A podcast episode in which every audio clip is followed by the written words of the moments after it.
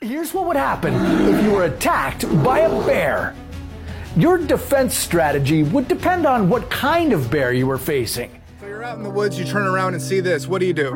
Would you run for your life, play dead, or attack it before it attacks you? I did see a grizzly bear. The way it looked at me was so much different than anything that I've ever seen in the wild. Like black bears, they look at you like this, like, what are you? Are you gonna eat me? Are you food, or am I gonna eat you? or Are you gonna eat me? Right. They're a little nervous. Grizzly bears don't look at you like that. They look at you like this. like right at you. Am I gonna eat you? He's trying to think. When we think of bears, we often think of dangerous and aggressive animals. But we don't often stop to think about where those ideas come from and how accurate they really are. Joy SpearChief-Morris is a staff reporter with the Globe and Mail. She just wrote a piece in the Narwhal about grizzly bears in Alberta. Today, Joy's here to tell us about the common misconceptions around bears and how Indigenous communities have learned to see different sides of these animals. I'm Menaka Raman Wilms, and this is The Decibel from the Globe and Mail.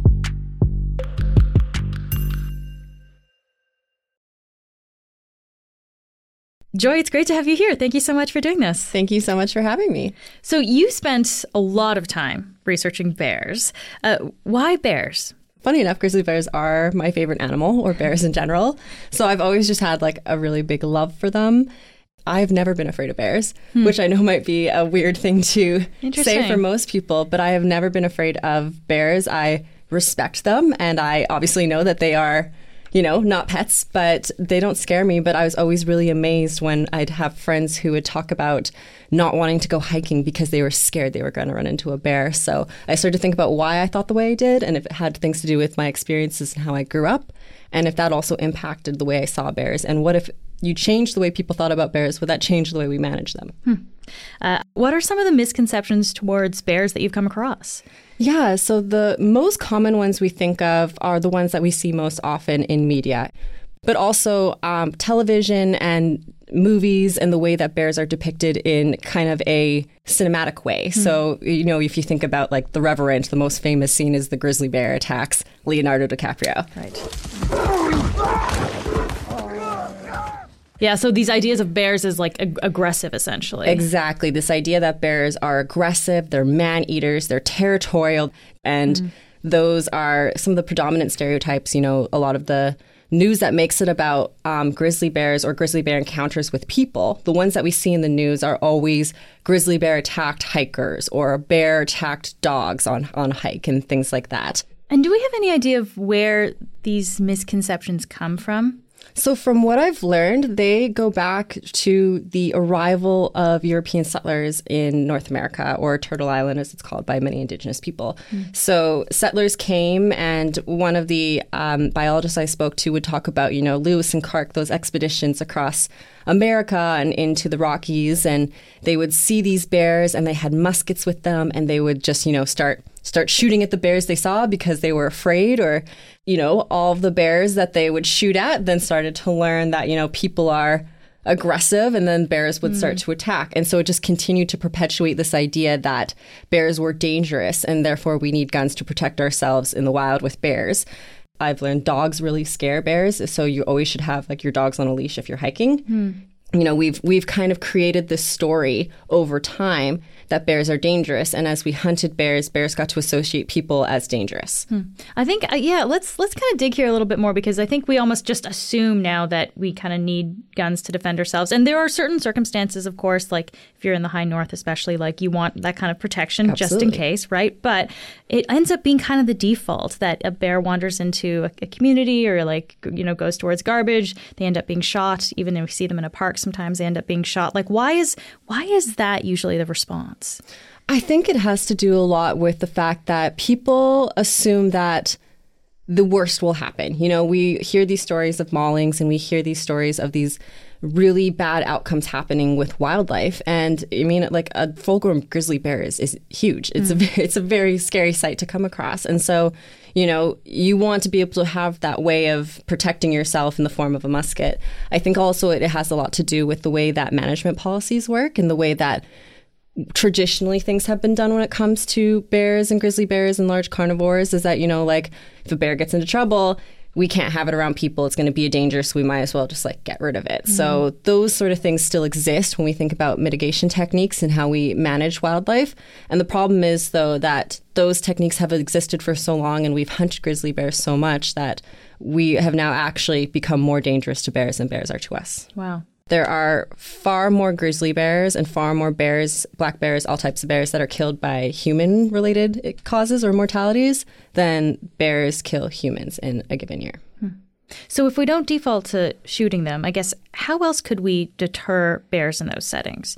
Jurisdictionally, the way that you deal with bears is actually broken up between um, provincial parks, national parks and communities. So in Alberta, which is where I looked at this story, the way that Parks Canada deals with grizzly bears and bears in general, they don't distinguish in terms of their um, how they deal with a grizzly bear and how they deal with a black bear, which is another thing I think people think that grizzly bears are more territorial or going to be more dangerous than black bears, and that's not true at all. Like hmm. one is no no more dangerous than the other. They said they may take more precautions with how they deal with grizzly bears, just based on their size and you know based on they can be a little bit more unpredictable, but the techniques don't change. Interesting. Okay. Yeah. So the way that Parks Canada deals with bears, is, you know, they have a set of tiers and steps that they follow in terms of like, you know, noise if a bear comes in to try and get it away from a crowded area, to they might move into, you know, throwing shotguns and things that they would use to try and get the bear to kind of get scared away. And then they continuously progress into being like rubber bullets and then um, actually having to like transfer the bear out of town themselves. Okay, so this is a lot of how we respond to bears. Mm-hmm. I guess I wonder about how how these responses actually affect the bears uh, and and specifically their population over time. Like, do we have a sense of of how what we do affects the number of bears that are around? Yeah, so until 2006, it was completely legal to shoot bears for sport, um, grizzly bears wow. in particular, in Alberta. It should also be noted that it is still to this day legal to shoot black bears. Um, For can, sport, you can you still, can still hunt. You can still hunt black bears, but we reached a point where grizzly bears had been hunted so much, had been driven into forest so much, their numbers had depleted to a amount that we had less than 700 grizzly bears in the entire province. Wow. And so these are Alberta numbers, just these are clear. Alberta okay. numbers, yes, yeah. specifically. And then in 2010, grizzly bears were named as a species at risk in Alberta, and that allowed a grizzly bear recovery plan to be put in place that would look at how to increase their numbers and protect them. And the last count was in 2021 by the Alberta government. And they found that there's between 856 and 973 grizzly bears now in Alberta. So, is, is this a number that I guess has been decreasing over time? Like bear populations used to be higher and, than they are now? Yeah. So, the traditional territory of grizzly bears is they actually used to stretch all the way across the prairies, all the way to Manitoba.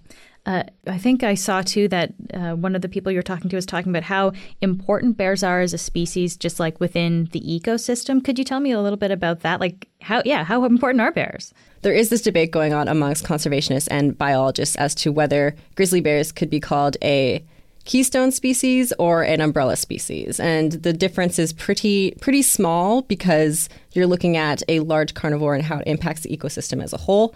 But the difference is that a keystone species is when you think about adding wolves to Yellowstone National Park in the United States and how the addition of those wolves changed the entire ecosystem dramatically. That doesn't happen with a grizzly bear. A grizzly bear is considered more as an umbrella species.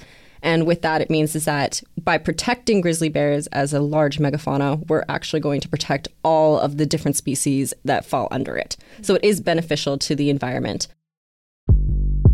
We'll be back in a moment.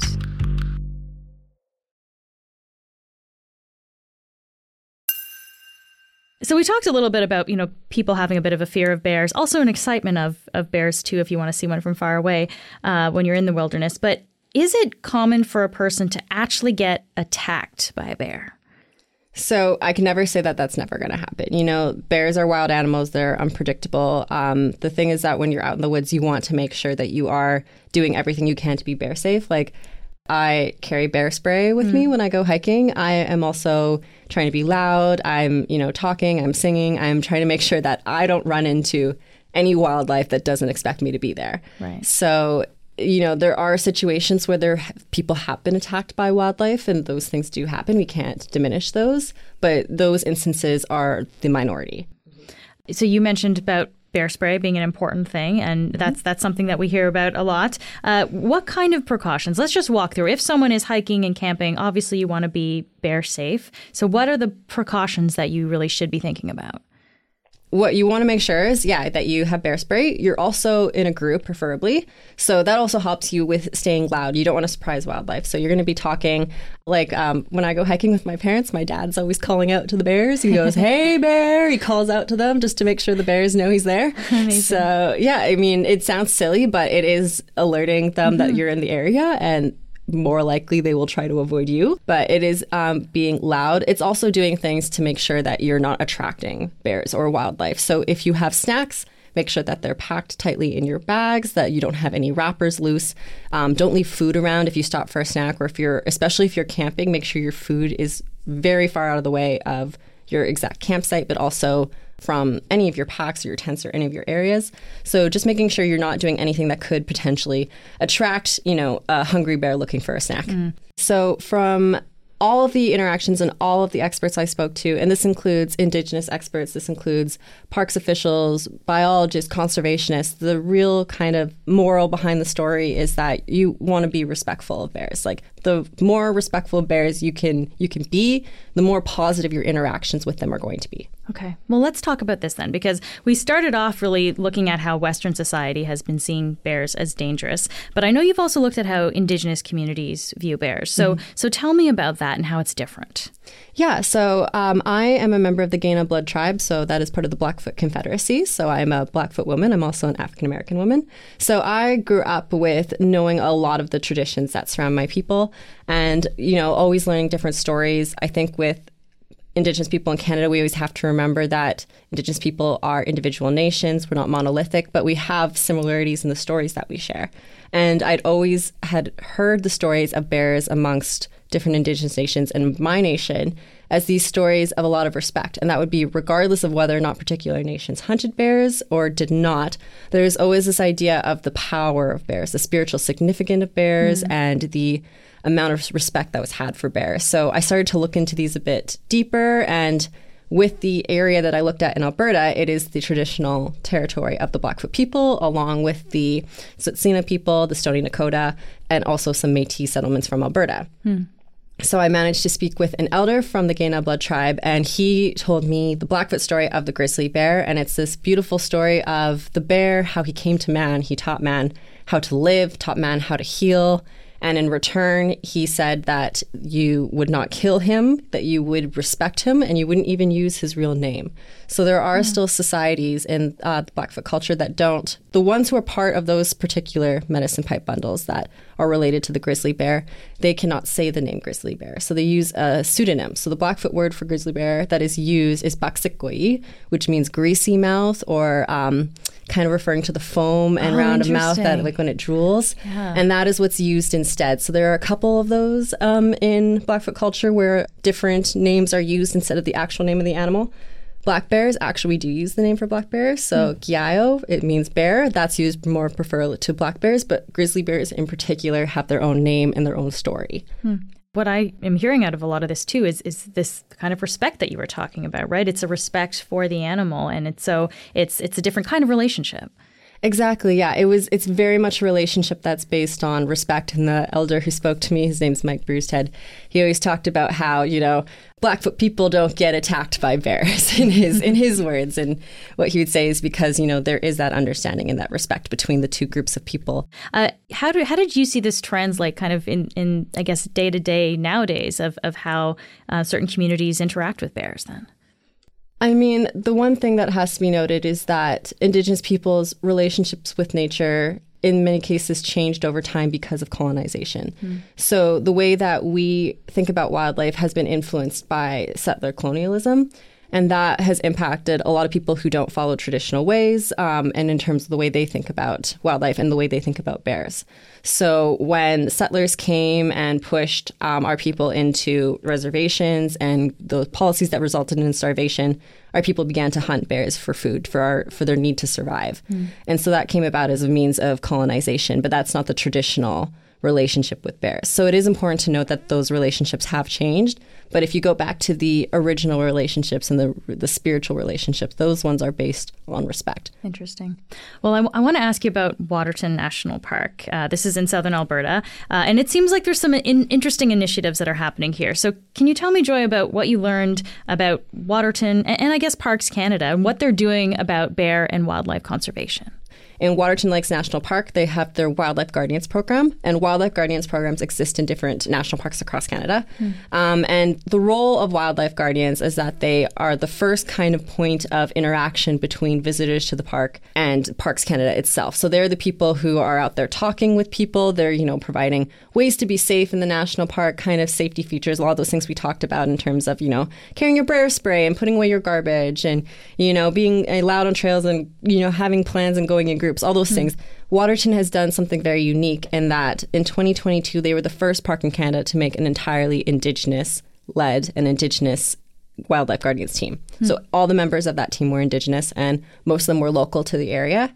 And so what happens is there's this added idea or this added piece of education that came to those interactions, and that now these visitors are interacting with people who come from Indigenous worldviews and Indigenous perspectives and are able to share those sort of viewpoints with visitors about what it means to be interacting with wildlife and also what it means to be interacting with Waterton itself because it is a very sacred place to the Blackfoot people. Yeah. So I mean, it, it, looks like there's there's a lot of work happening in that direction, but uh, it sounds like there's a lot of work to undo, right? Because of our you know years of stereotypes and, and just general misconceptions about how we interact with wildlife and about bears in particular. So I mean, I guess from the people you've talked to and the research you've done, Joy, like how how do we go about doing that, changing those misconceptions so that we we learn to better coexist with bears? I think really it starts with this idea of education, and you know, it's just making sure that people understand when they go into the wilderness and when they go out hiking and out in the wild that they are they are entering the territory of wild animals and they should be respected as wild animals, but also understanding that not every interaction you're going to have with wildlife will be a negative interaction. And making sure that you understand what you need to do to keep yourself safe, what you need to do to keep the animals around you safe as well because you know humans are a danger to bears. And so it is important that we are you know showing respect for these animals because we want bears on the landscape and we want them around. And we also want to be able to enjoy the outdoors in a way that we're safe as well. Joy this has been so interesting. Thank you so much for being here today. Thank you for having me. That's it for today. I'm Menaka Raman Wilms our summer producer is Nagin Nia. Our producers are Madeline White, Cheryl Sutherland, and Rachel Levy McLaughlin. David Crosby edits the show. Adrian Chung is our senior producer, and Angela Pacienza is our executive editor. Thanks so much for listening, and I'll talk to you tomorrow.